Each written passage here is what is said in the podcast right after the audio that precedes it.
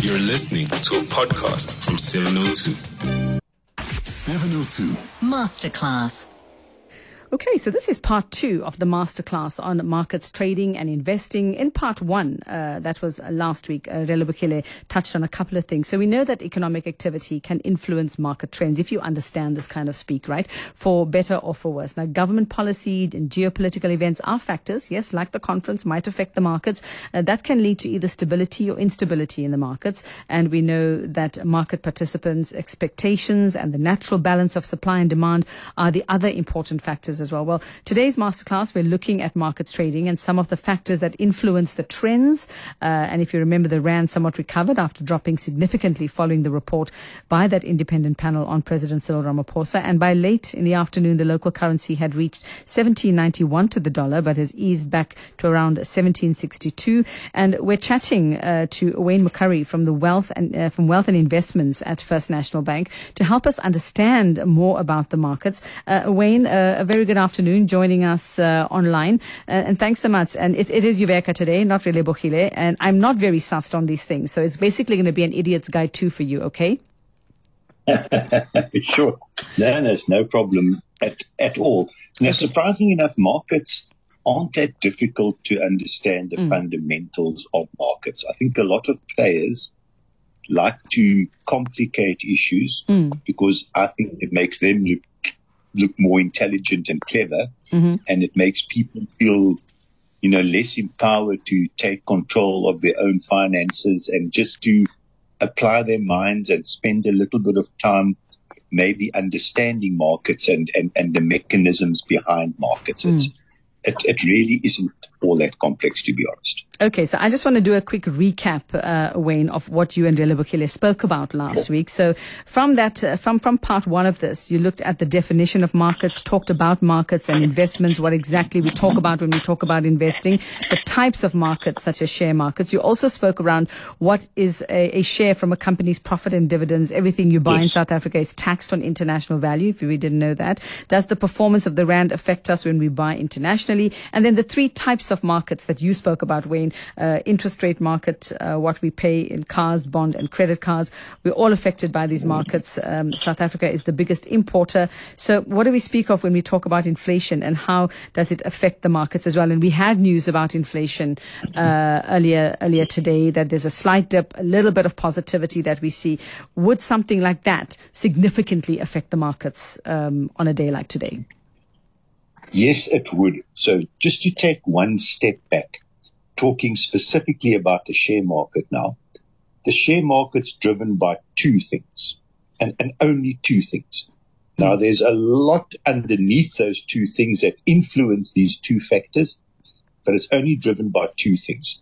One is anticipated profits going forward. Mm. So in other words, what does the market expect company profits to do over the next, let's say, probably maximum three years, four years, probably maximum, what profits are companies going to make over the next the next three to four years? And then what are interest rates? Mm-hmm. So let's just deal very quickly with profits. Mm-hmm. Profits is simple to understand, and profits are affected by how the economy is doing, how how the commodity cycle is doing. What's consumer expenditure like? What are wages like? What's unemployment like? So there's a thousand items that influence profits. So that's that's a, that's an easy concept to understand.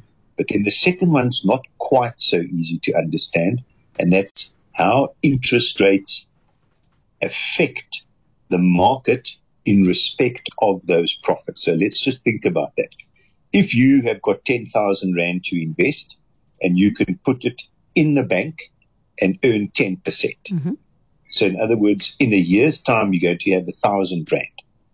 Now, if you are, you've got this money to invest, you can put it in the bank and earn a thousand rand, or you can buy shares. Mm-hmm.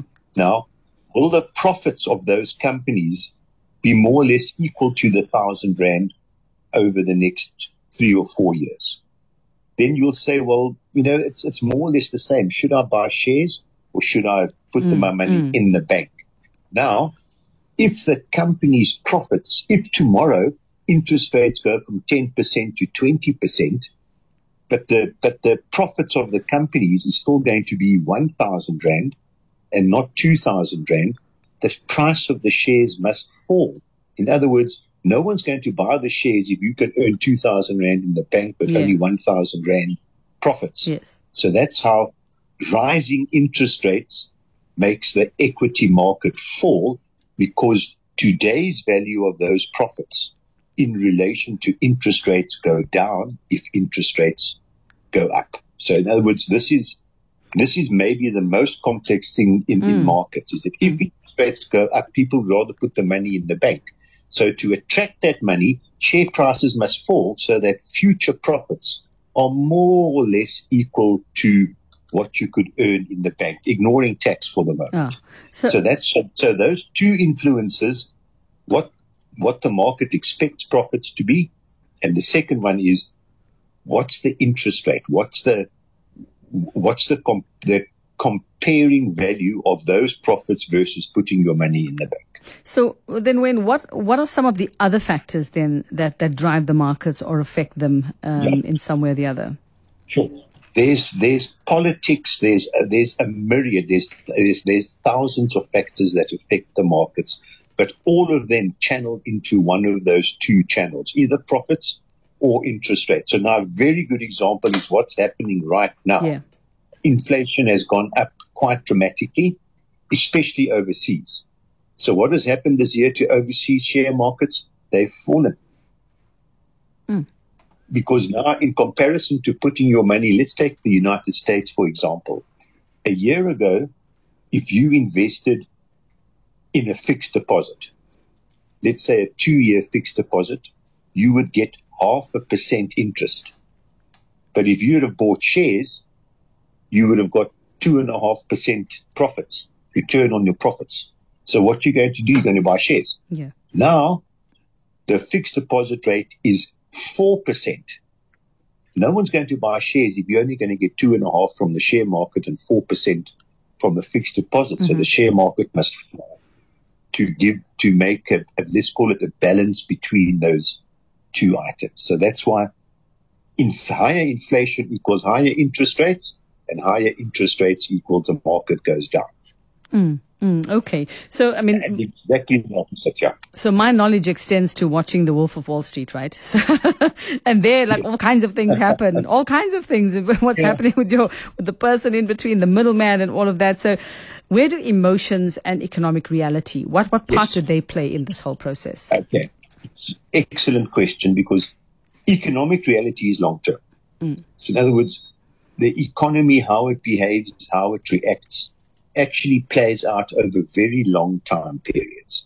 Now, the share market also over very long time periods actually tracks the economy extremely well, because that's what it's supposed to do. It's supposed to, uh, to track the economy, that is profits and interest rates. That's what it does. But it does that over very long time periods, let's say five to ten years. So the share market's actually very accurate in tracking what is actually happening, economic reality, over long time periods. But emotions rule in short time periods. Mm-hmm. So even six months, one year, maybe even two years, emotions rule. So now the, the, we've got two very good examples of this. One is the COVID crisis. Mm-hmm. The share market collapsed mm-hmm. around your ears. And yet it's way past that now. Yeah. So, I mean, you know, the share market fell heavily and then it just shot straight back up again. That's emotion talking. Yeah. Now, the Rand and the Phala Phala story is a classic thing. As you said in the introduction, when the Phala Phala thing came out, the Rand went to almost eighteen. Mm. You know, now it's back to a level where it was before Phala Phala came out. So, in other words, it's not worried about it anymore. It's, it's digested that information. So, in the shorter term, emotions, politics, geopolitical, maybe even weather, maybe, you know, emotions, yeah. humans, emotions rule in the shorter term, but over the longer term, economic reality rules. Mm. So in other words, the share market can go up and down, up and down, up and down, but over the longer term, that tracks the economy. So, so Wayne, how much do you expect the upcoming A N C conference and the outcome of that uh, to, yes. to to to affect? Are we going to see a frenzy on the markets from day to day? Do, do, I mean, is it if if you're able I to say, you know, judging on the behavior of markets, that the final outcome will be the only thing uh, that will affect, or are we expecting from Friday or even from tomorrow, uh, you know, that that we are going to see little blips along the way? Uh, because I mean. It, it, it depends who's going to lead the country eventually. It's going to be the A N C, and if they win the next election, that's going to be your next president, you know, whoever the person is up there. It, it, it's, it's quite a lot to think about there. Yeah.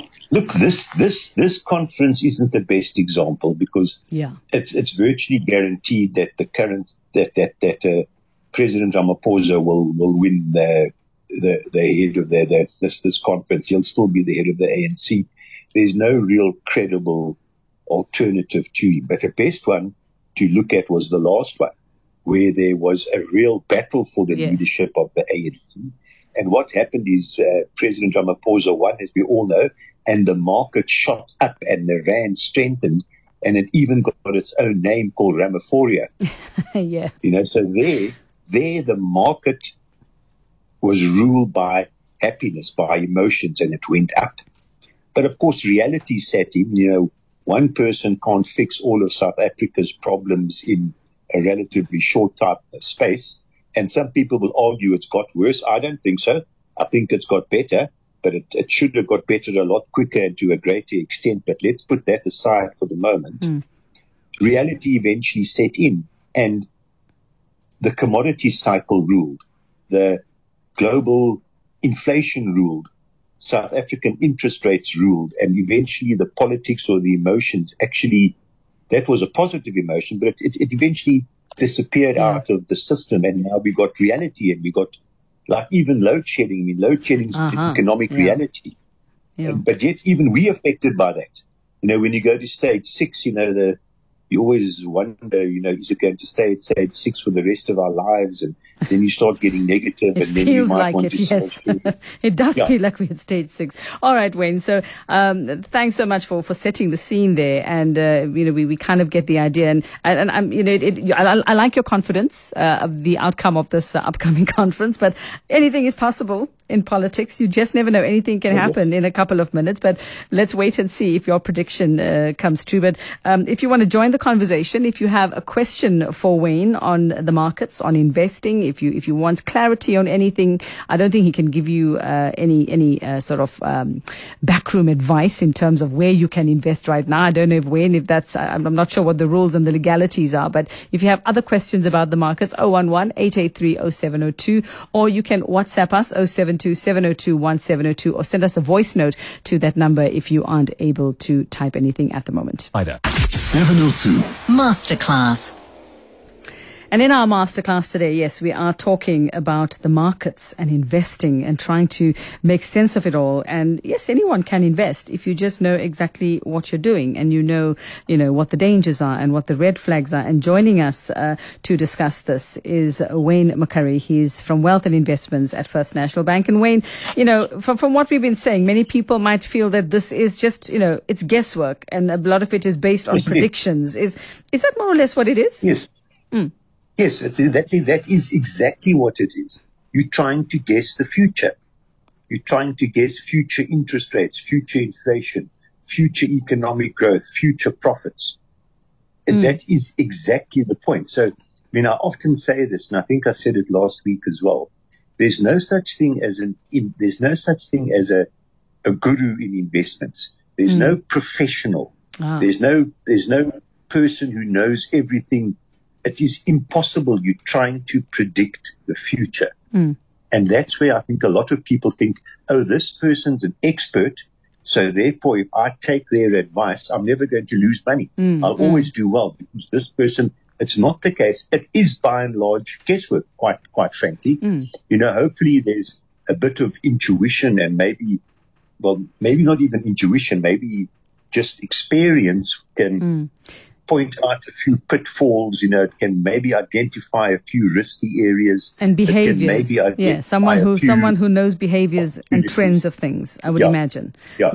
Sort of like a, a, an expert in that in, in that field. So if I were to, yeah. if I if I wanted to buy shares in something, um, Wayne, very, yeah. very quickly for us as we head to headlines, what are, what are the things I need to look at if there was a checklist to see if this was a good thing for me? Simply, how long has the company been around? Has it gone through good times and bad times? Has it survived? You know, how expensive are the shares? And that's not whether they cost ten rand or one rand. That's that's the how expensive they are relative to their current earnings. Mm-hmm. But the, maybe the best rule of thumb, which is honestly, the, it, it, it is one of the only true real rules in investments.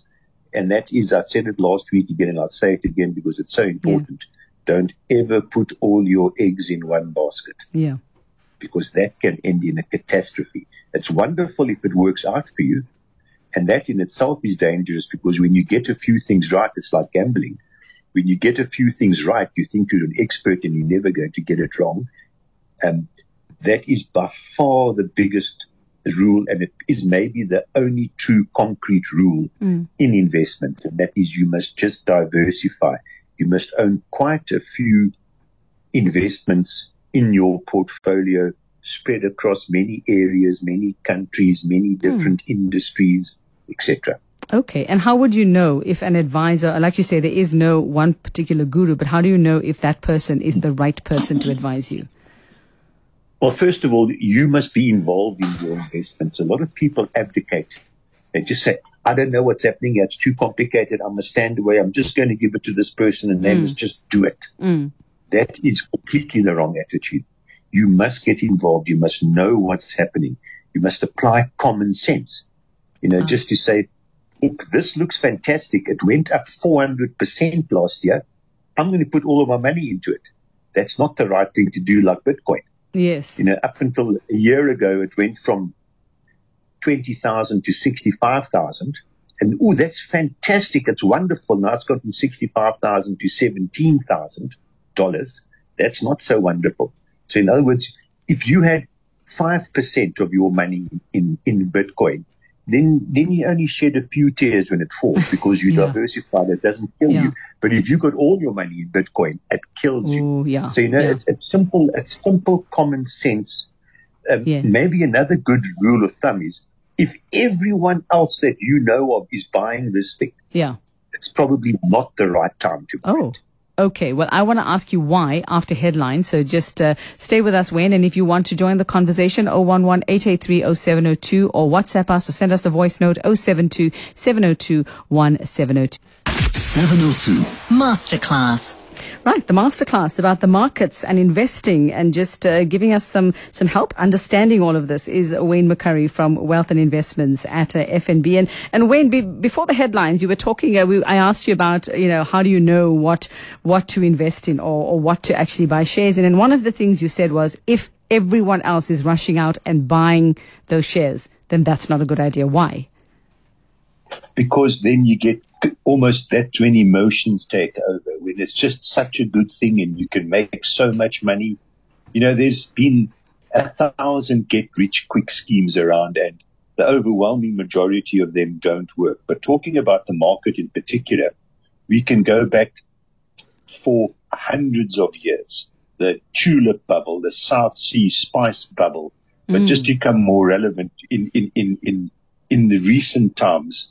You know, you had the dot-com bubble in the early two thousands yes. where anyone could list a company with dot-com in it and you would just get money. People would throw money at you because everyone was buying. Mm. That all ended in tears. Then we had the big China years where if it was a commodity share or the – well, it actually happened to coincide with twenty ten. If it was a building and construction or a building supply company, people just threw money at you because this was so fantastic and the housing market was doing so well and yeah. we're getting twenty ten and all the stadiums are being built. That's all ended in, ended in tears.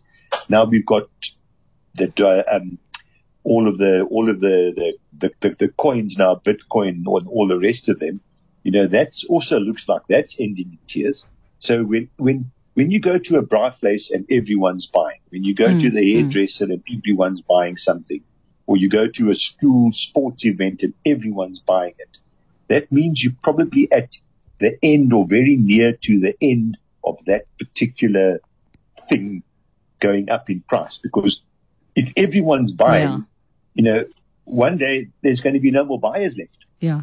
And, and then the only sellers, and then the price collapses. And doesn't, so it isn't, isn't worth much. Exactly, yeah. exactly, yeah, exactly, exactly on the other way, exactly the same emotion, but just now negative. Mm. You know, if you take, and we can go back to ex-President Zuma years, when he fired find the finance minister mm. Nene mm. on, you know, um, the end of twenty fifteen. So I think it was December twenty fifteen.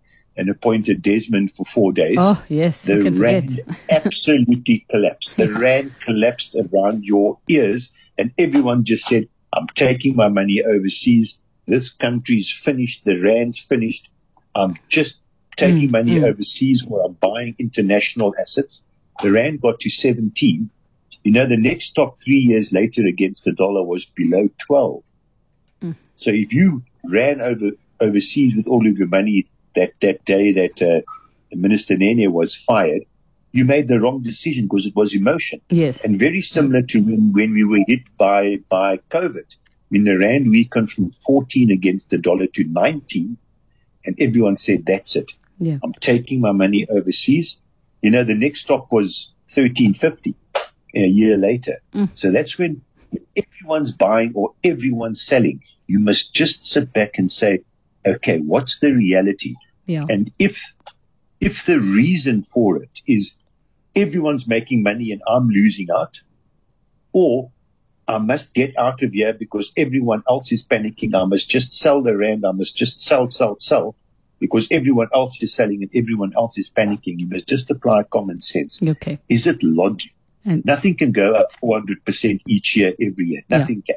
can. Okay. Nothing can also fall fifty percent each year, every year. All so right. Just common sense and logic, and try and get the emotion out. out of it. And wait, wait, wait a couple of hours, wait a couple of days, I suppose, before you actually jump on the bandwagon. So when we have a couple of callers, but I've got a message from Farai uh, from a little earlier, who likes the way that you break down and simplify economics. So, um, you know, a, a pat on the back for you. It says, uh, Farai believes for one to be a good investor, one must have a long-term view and invest long-term. That is not for immediate returns. A decent grip of local and international trade and politics and its economic implications on a certain company, industry or country also helps. And Farai would like to know if you agree.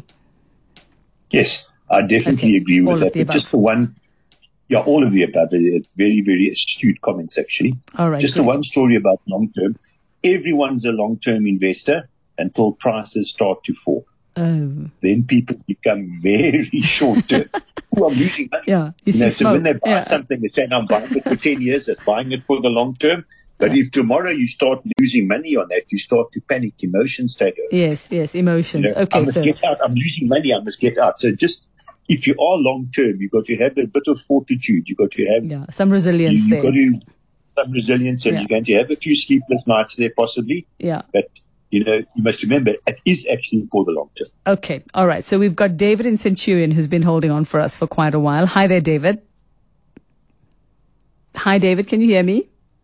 Yes, yes, I can hear you. Hi, great. Um, yeah, I think my question is for Wayne, because yes. I've for for the longest of times I've always been puzzled with regards to the U S dollar phenomenon. Because you know, you spend years, you know, with people prophesying that the American economy is going to go down the drain.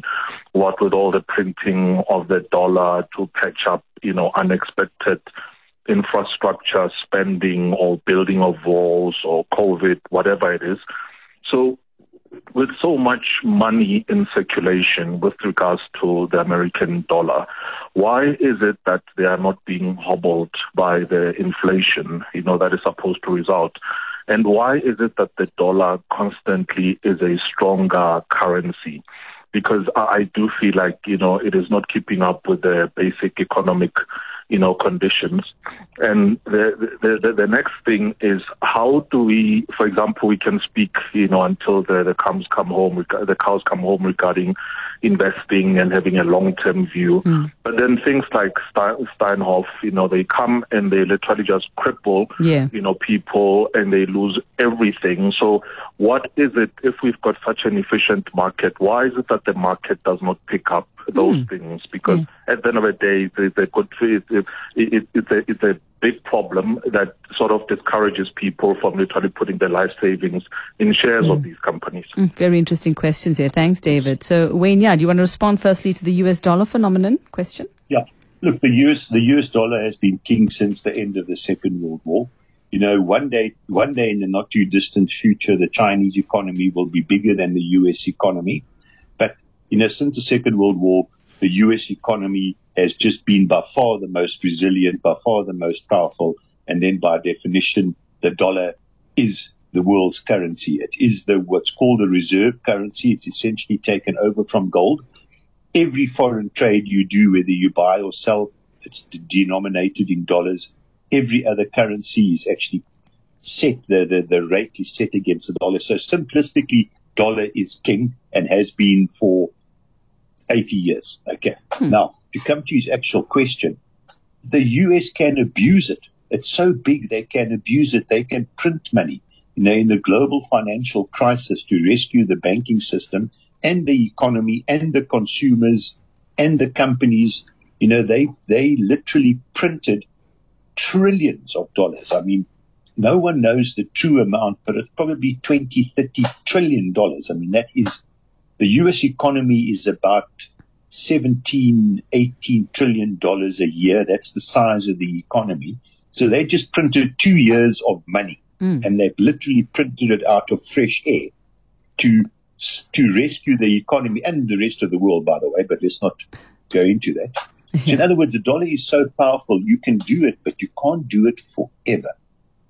So I actually think that the dominance of the dollar is coming to an end and will come to an end, but that will also take twenty or thirty years. I mm. mean, the pound used to be, the, you know, before the dollar came along, um, the pound was an incredibly powerful currency, but it eventually over decades lost its power to the dollar, and this sort of were hit in the head by the Second World War, essentially. Yeah. So all of these things are extremely long-term mm. uh, factors. So for, for our lifetimes, certainly my lifetime, I don't have to worry about anything else other than the dollar being king. For now. But uh, it, all, all of these things go in cycles. And then to come to the Steinhoff story, yes, there's been many Steinhoffs in the past and there'll be many in the future. It's, you cannot predict these things. And to come back to the point I made earlier on, only one thing saves you, and that's not to put all your eggs in one basket. Because if you had Steinhoff mm. and it was ninety percent of your investments, you got killed. But if you had Steinhoff and it was four percent of your investments, you, you, you don't get you don't get slaughtered. You, you can survive. Take the hit. That's why yeah. you cannot predict these things. I mean, as as we spoke about earlier on, you're trying to predict the future. I mean, a few people got Steinhoff right, but many, many people got Steinhoff wrong. Mm. It'll be exactly the same into mm. the future again.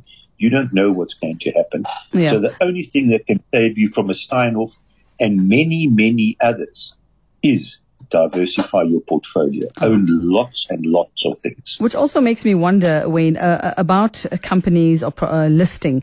Is it necessarily the case? I mean, we always think that if something is listed, it's a safe place to invest. Is that necessarily the case? Is it's, that a common misconception? No, it's, it's safer. Ah. It's not safe.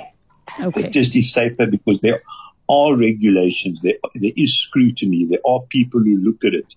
You're in the public You in you in the public space, so it it is safer, but nothing nothing is safe mm. in investments. Mm. The only thing, you know, once again for the umpteenth time, I don't know how many times we've spoken about this.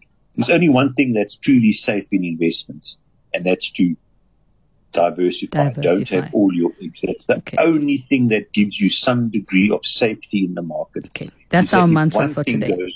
That's our mantra yeah. from this masterclass. If something goes wrong, you've protected, yeah. All right. So, Nitem... That, that is That is the biggest lesson you can learn in investments. All right. We've got Nitem and Joburg. Is it Nitem? Yes, I think. I hope I'm getting that right, Nitem. Correct. Yes. You have a question for Wayne? Yes, I do. Um, I have two questions, actually. Okay. Uh, his opinion about uh, Forex trading and leveraged products in general.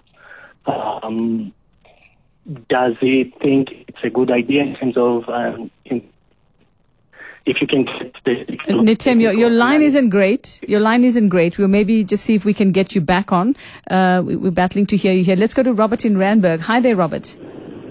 Hi, guys. How are you doing? Ah, good, thanks. Thanks for holding, Robert. Your question for Wayne. Yeah, great, man. Yes. I mean, I want you to tell something simple, okay, all right?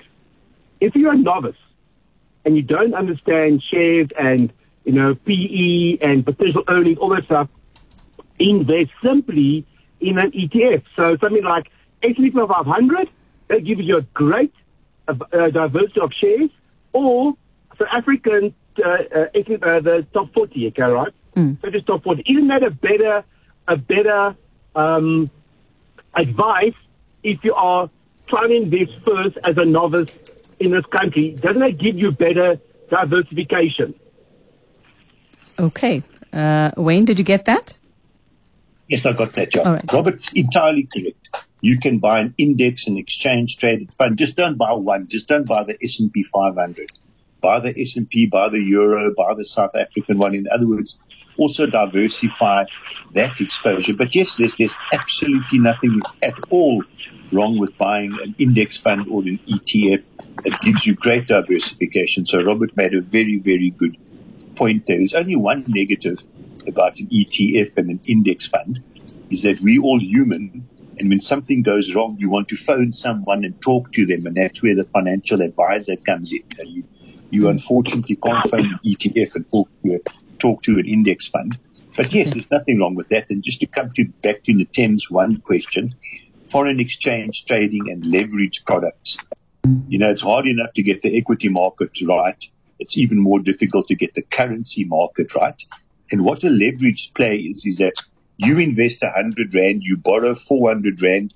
So you've got one hundred rand, you borrow four hundred rand, and you invest five hundred. Mm. It's wonderful if that five hundred goes to one thousand.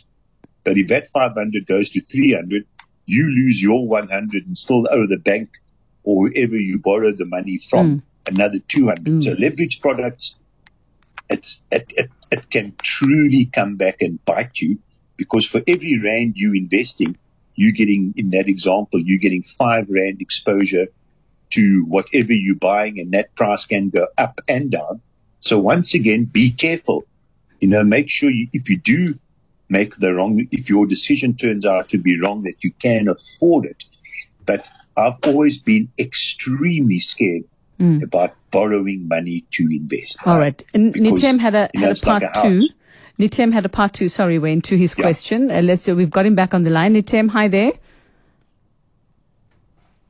Hi, Nitem. For that answer. Hi. I, okay. Hi. Yeah, so uh, Wayne did answer your first part. You said you had two questions. Can you quickly give us a second yes. one?